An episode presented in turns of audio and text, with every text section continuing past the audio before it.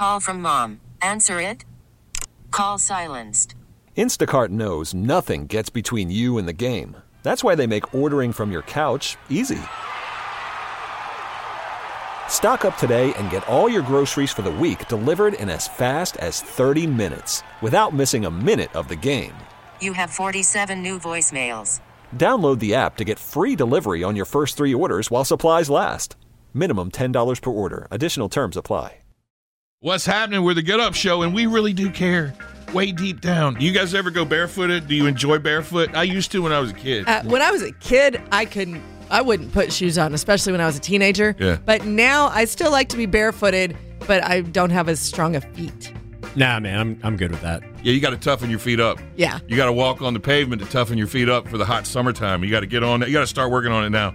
There's a whole movement out there where people say it is so liberating. It is so good for you to put your bare feet on the grass, the soil, the sand, but then they're moving it into the big cities too. They're walking around barefoot. Oh in God, the I saw that couple. They're, oh, it's, yeah. they're idiots. Did They're you wa- see- It's like in the snow. Th- those dum dums. Did you see what they did though? Because as you Oh. know, a lot of places you go have a sign: no shirt, no shoes, no service. Yeah. So what they did is they took her twenty thousand dollar shoe collection and cut the bottoms out of all of her shoes so that she's got shoe toppers but bare feet on the bottom so she can still be barefoot walking around everywhere. Come on, man. All right, that's stupid. Isn't it? That is stupid. I could go barefoot. I'm all about walking around barefoot, but putting fake shoes on the top, just put some shoes on. Plus walking around in the city all barefoot, that's how you get worms. How Nobody do you tell know? them. You don't get worms. Yeah, you do.